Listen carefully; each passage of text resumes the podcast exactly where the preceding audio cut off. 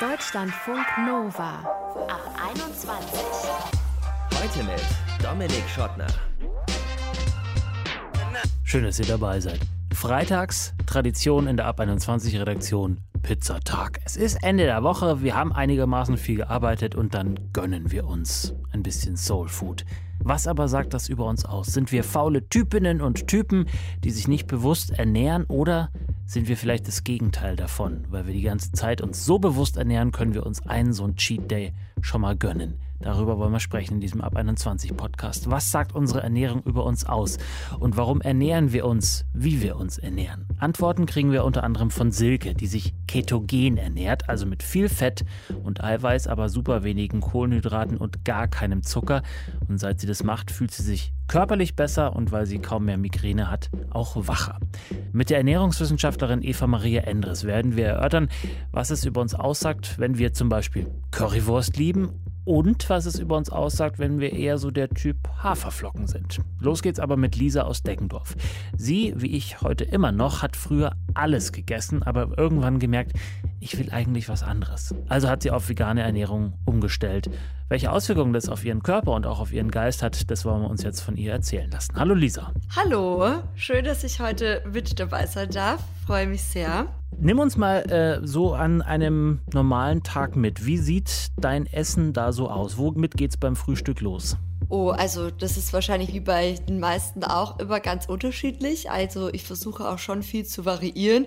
Aber ich würde sagen, ein guter Tag, ein gelungener Tag, wo ich mir denke, Mensch, das hat mir heute richtig gut geschmeckt, ist eigentlich relativ auch einfach aufgestellt. Für mir braucht es nicht irgendwie viel Tamtam drumherum, sondern ich mag zum Beispiel ganz gerne einfaches Müsli mit Hafermilch oder ich mag auch gern Brot mit irgendeinem leckeren Aufstrich. Gibt's ja ganz, ganz viele verschiedene tolle Tomaten.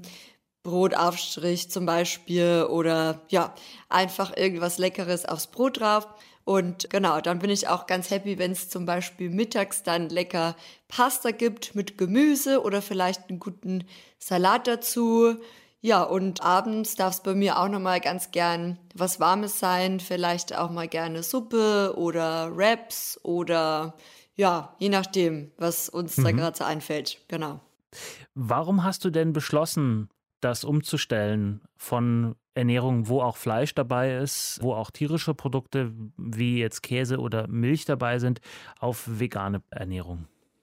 Ja, also bei mir kam quasi der Umstieg von der omnivoren Ernährung nicht gleich zur veganen Ernährung, sondern ich habe quasi noch den Zwischenstep, wenn man so möchte, mitgenommen. Und zwar habe ich mich sechs Jahre lang vegetarisch ernährt.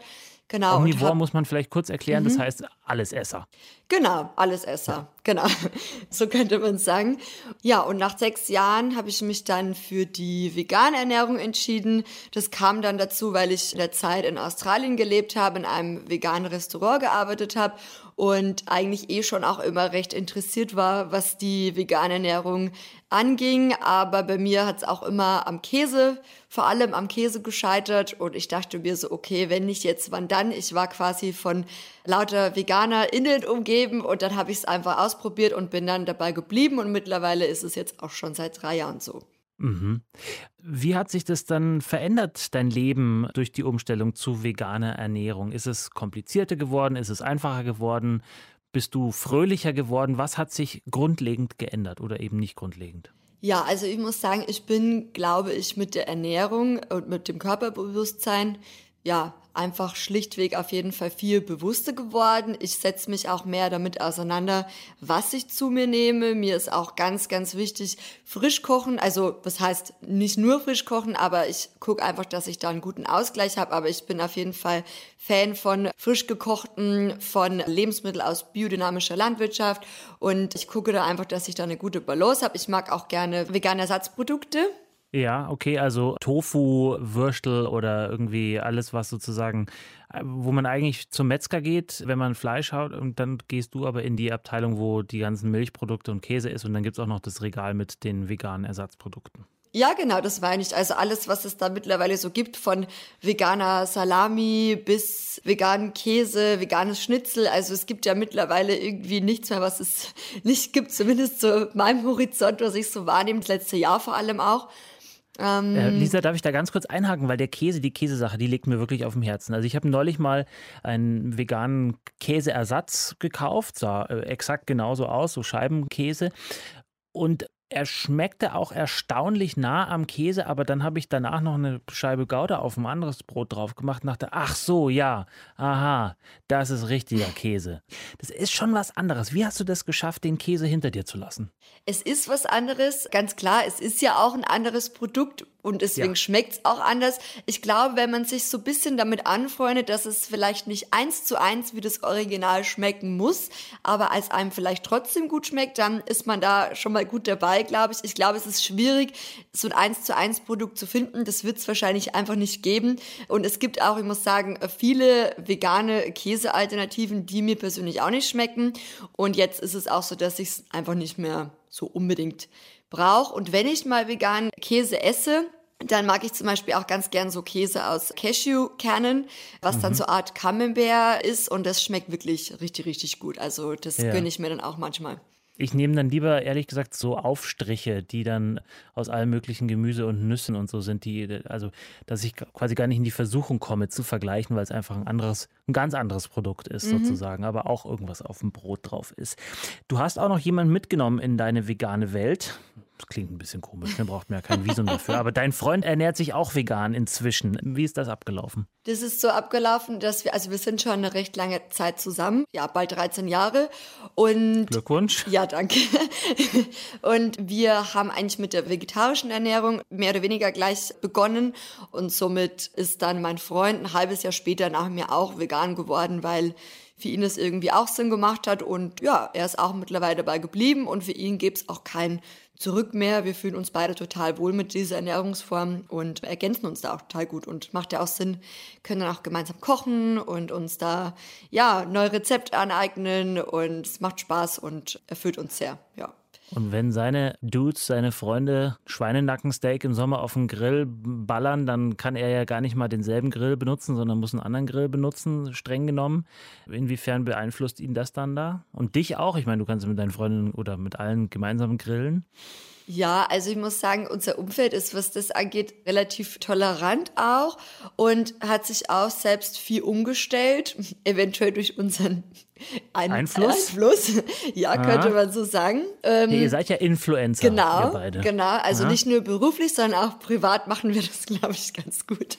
Nee, also wir haben auch immer noch äh, Freunde und auch natürlich Familie, die weiterhin Fleischprodukte, Milchprodukte, generell einfach tierische Produkte isst. Und wenn wir Familienfeste haben oder Freundschaftsgrillen, whatever, dann entweder wird halt geguckt, dass man sich entweder auf die vegane Ernährung irgendwie einigt. Zum Beispiel, wir haben jetzt auch hier Weihnachtsfest, gibt's bei uns nur vegan. Bei uns kommt auch die Oma, die ist mittlerweile 80 und das ist bei uns so voll okay. Und jeder schließt sich da gut an und ich muss sagen, bin ich auch echt dankbar. Und es gibt aber auch Momente, da wird auch mal Fleisch gegessen oder wie gesagt, generell tierische Produkte und ist für uns dann auch okay. Dann bringt eben jeder seine eigenen Gerichte mit und ja, nach dem Prinzip leben und leben lassen so. Mhm. Du wohnst in Deggendorf in Niederbayern. Ich komme aus der Nähe von München. Ich weiß, wenn man da nach Hause fährt, also wenn ich hier nach Hause fahre von Berlin und dann gehe ich mit, meinen, mit meinen Eltern essen, es sind ungefähr 99 Prozent der Speisen auf den Speisekarten in den bayerischen Gasthöfen haben irgendwas mit Fleisch äh, zu tun, jetzt mal abgesehen vom Beilagensalat.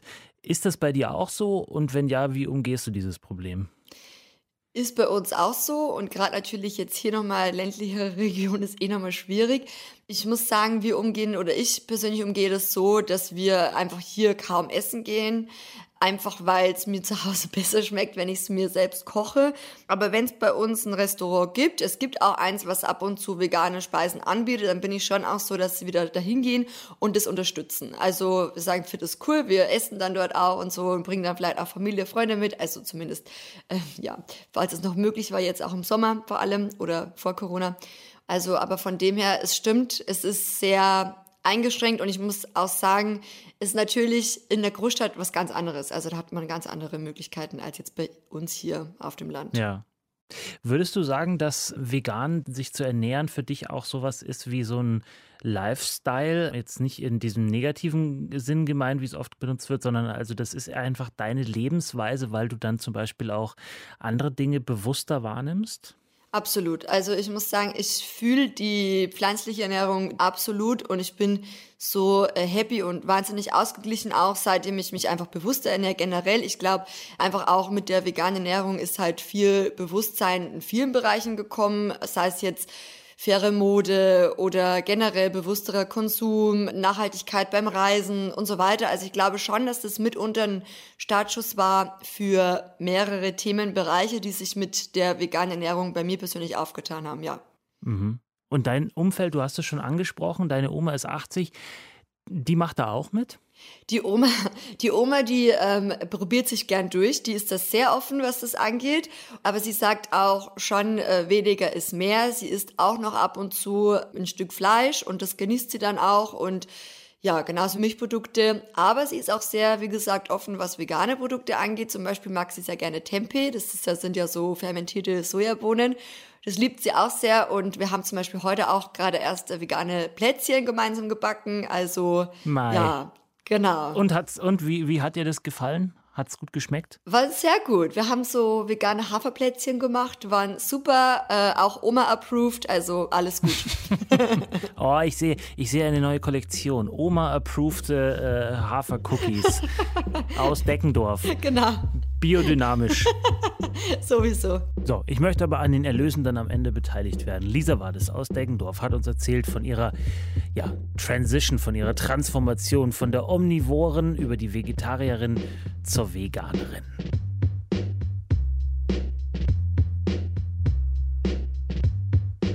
Deutschlandfunk Nova.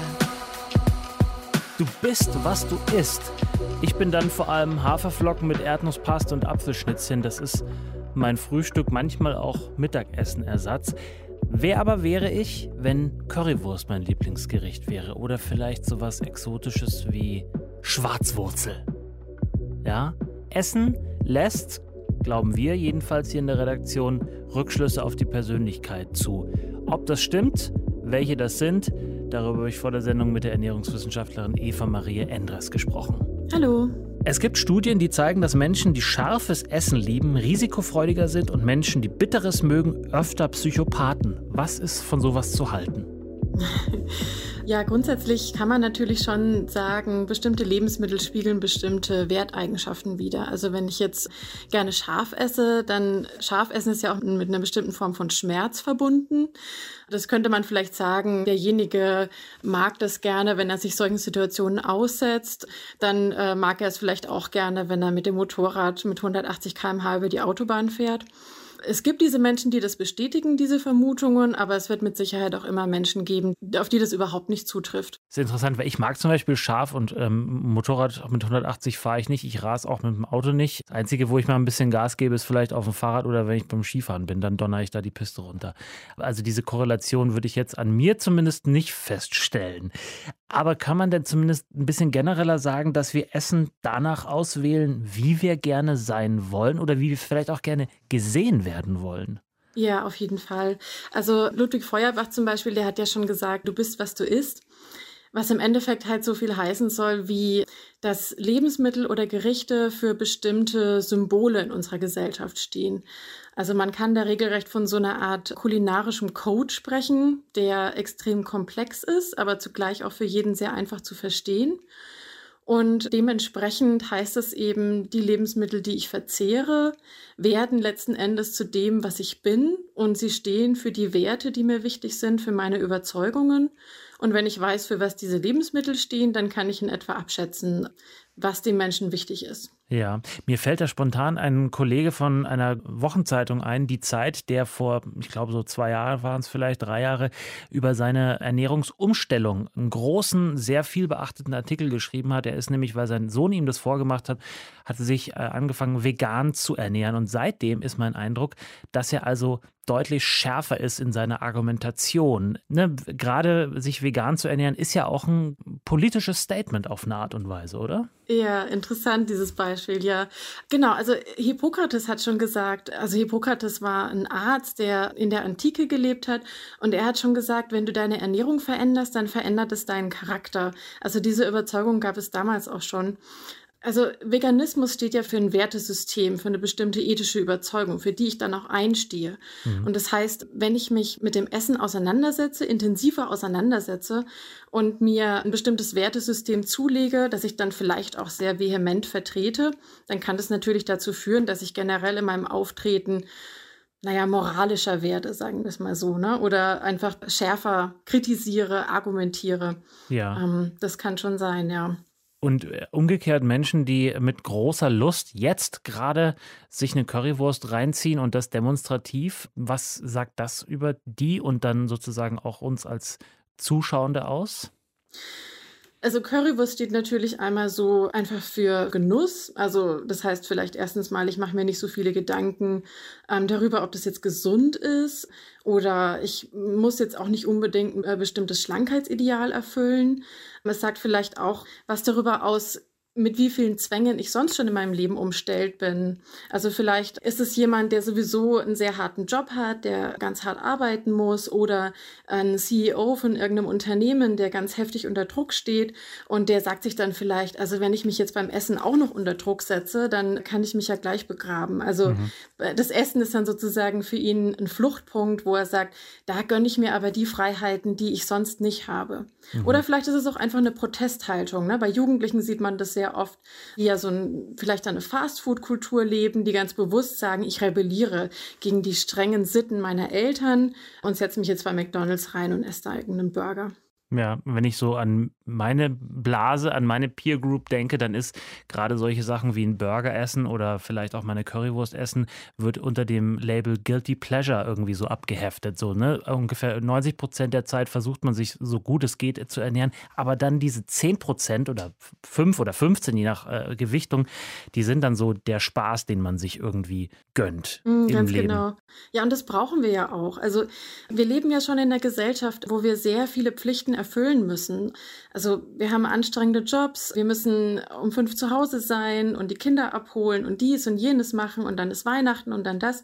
Und da, also es ist ganz wichtig auch für unsere Psyche, dass wir uns diesen kontrollierten Exzess dann auch zugestehen. Und es ist auch für eine Gesellschaft sehr wichtig. Also beispielsweise Oktoberfest oder Weihnachten oder Karneval. Ja, das sind sozusagen kontrollierte, kultivierte Formen des Exzesses und die sind auch für eine Gesellschaft sehr wichtig. Mhm, das freut jetzt alle natürlich. Dieses Jahr ist aber mit diesen ganzen Exzessen ein bisschen, ja. bisschen, bisschen schwierig. Genau, das finde ich soziologisch auch sehr interessant, was es mit einer Gesellschaft sozusagen macht. Ne?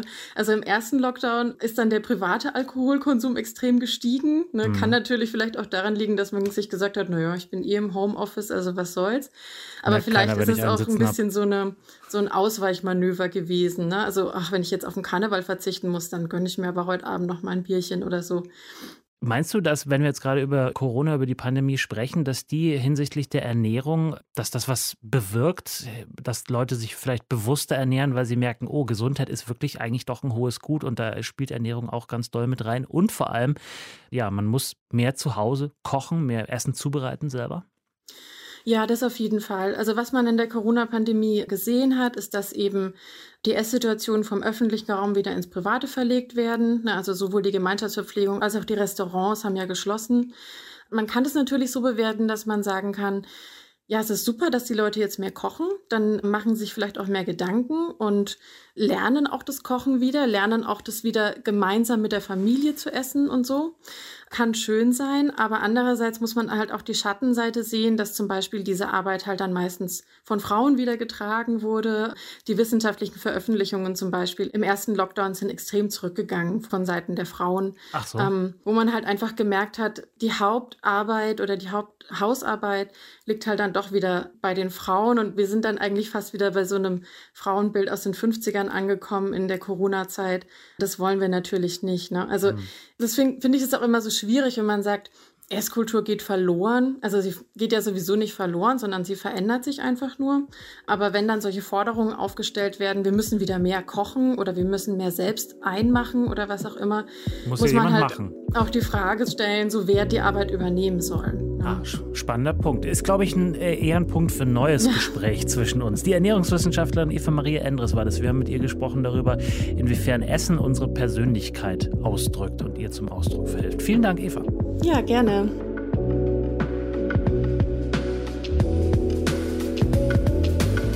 Deutschlandfunk Nova eigentlich ganz einfach. Ne? Wenn ich mich körperlich gut fühlen will nach dem Essen, weiß ich eigentlich ziemlich genau, was ich essen muss. Warmes Frühstück, leichtes Mittagessen, abends eher früh und nicht so fett. Dann, dann läuft es eigentlich. Dann kann ich auch mal tagsüber mal an so einem Täfelchen Schokolade knabbern. Wer sich wann mit welchem Essen gut fühlt, ich glaube, da sind wir uns einig, das ist sehr, sehr individuell. Bei Silke zum Beispiel ist es am besten, wenn sie keine Kohlenhydrate zu sich nimmt. Dafür viel Fett und kein Zucker und Getreide. Ketogene Ernährung nennt man das Ganze. Ist nicht ganz unumstritten und deswegen habe ich vor der Sendung mal Silke angerufen und sie gefragt, warum sie sich so dafür begeistert und was überhaupt für sie Keto-Essen ist. Ja, das ist für mich genau die richtige Ernährung. Ich habe ein bisschen gebraucht, um dahin zu finden, aber inzwischen ernähre ich mich halt total gerne ketogen und mir tut das sehr gut. Aber weil wir jetzt nicht sozusagen mit den Hörerinnen und Hörern auf deinen Instagram-Account gucken können, da sieht man das nämlich, was das umfasst. Erklär doch mal, was kommt bei dir abends so typischerweise auf den Teller? Ja, ich esse sehr, sehr viel Gemüse und ähm, meistens eine Proteinbeilage, also zum Beispiel Fleisch oder Käse oder auch mal Tofu. Und ja, schränke die Kohlenhydrate halt ein. Also die meisten Kohlenhydrate, die ich esse, kommen überwiegend aus Gemüse und dazu esse ich dann halt Fett, also zum Beispiel Avocado oder Olivenöl oder Oliven, Nüsse, solche Sachen. Ah ja, jetzt bist du aber in Stuttgart, da gibt es so gute Brezle. Ja, also ich lege jetzt auf normales Brot gar keinen Wert. Das gibt ja. mir gar nichts mehr und das bekommt mir auch ehrlich gesagt nicht mehr gut. Ich bekomme da wirklich Bauchschmerzen. Mhm. Natürlich esse ich auch gerne Brot, aber da gibt es Gott sei Dank genug Alternativen. Da sind dann spezielle Mehle drin aus äh, Getreide, nicht aus Weizen, nicht aus Roggen, nicht aus Dinkel, sondern zum Beispiel aus Walnüssen oder ähm, aus äh, Kürbiskernen. Ja, zum Beispiel. Ja, ist natürlich auch eine Frage des Geldes. Ist auf jeden Fall ein bisschen teurer als so ein handelsübliches Brot, was man so gemeinhin beim Bäcker bekommt, ne? Ja, das ist wohl wahr. Aber eine Scheibe von dem Brot macht auch viel, viel satter als so eine Brezel. Ja. Nimm uns doch mal mit an den Anfang, als du festgestellt hast, irgendwas ist nicht richtig bei meiner Ernährung. Ich nehme an, du hast dich konventionell ernährt, so wie das der oder die Durchschnittsdeutsche macht, also Brot, äh, mal Wurst, mal Käse, äh, bisschen Gemüsebeilage, Sättigungsbeilage und dann gemerkt, okay, irgendwie ist das nicht das Richtige für mich. Wann war das?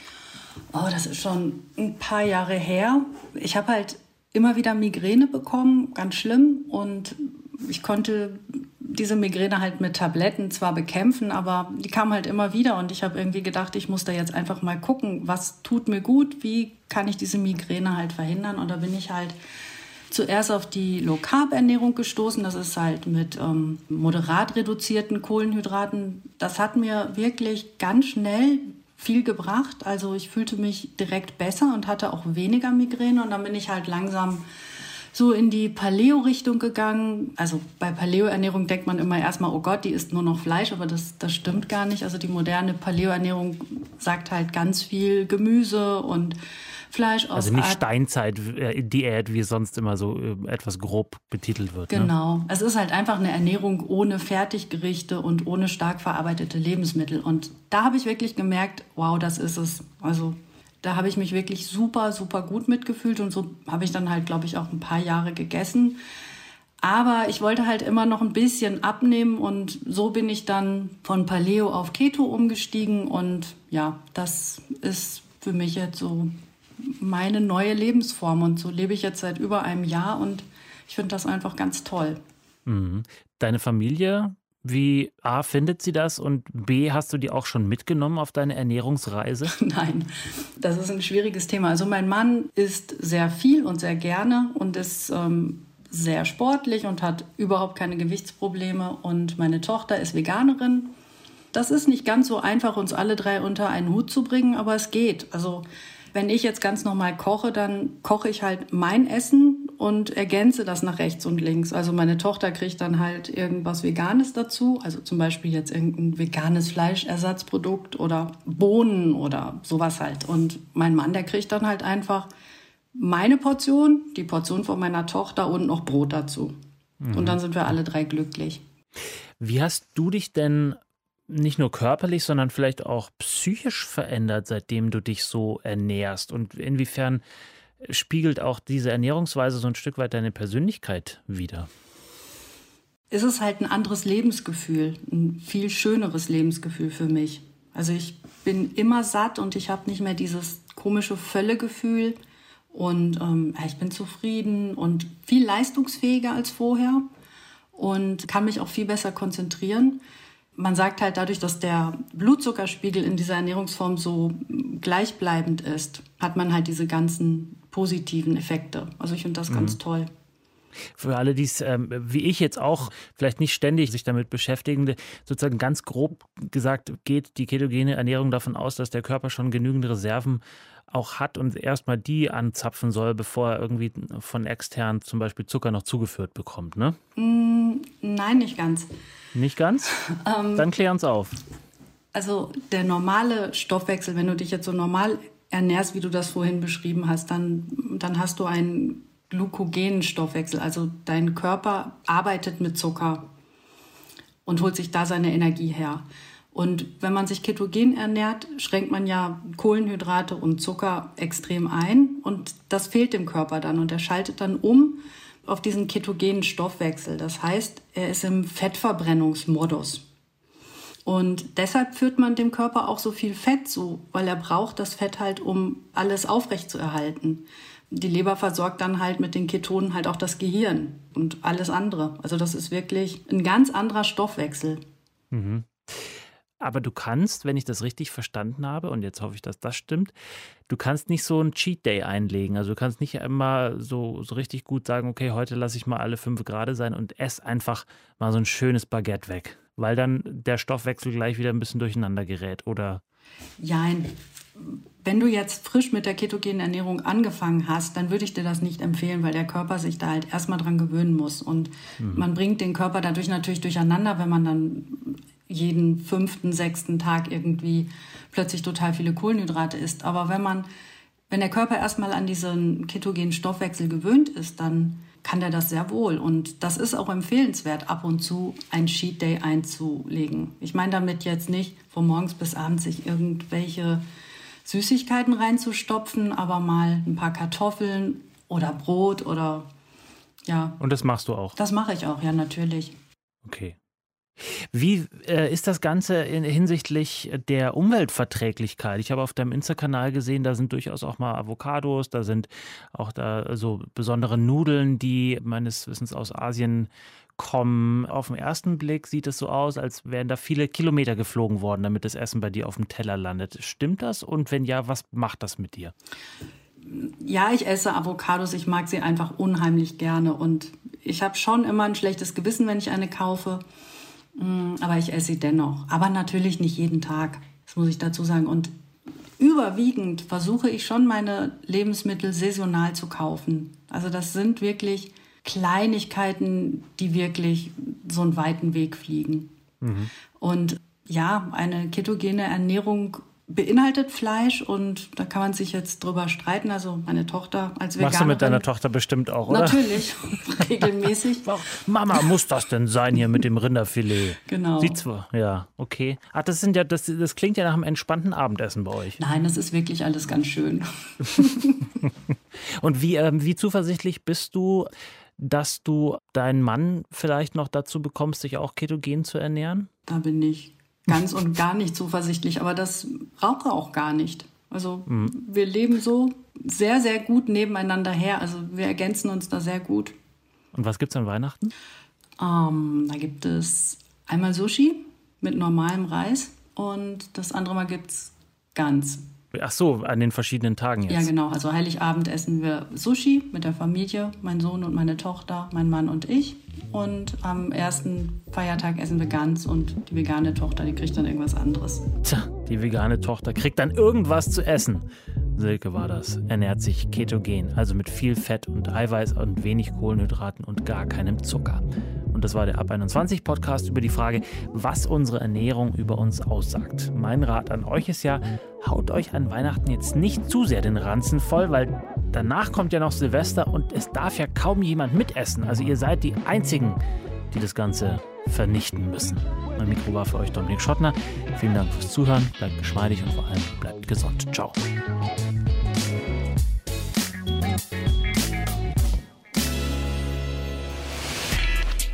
Deutschlandfunk Nova.